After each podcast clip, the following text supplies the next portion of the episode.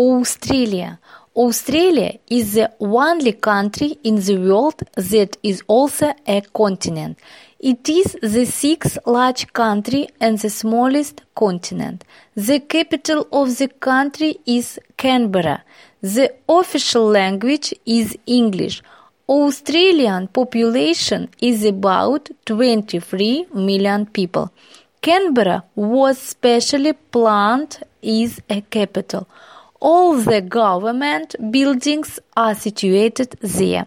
Sydney is the oldest and largest city in Australia. It is a big industrial center. About 5 million people live in the city.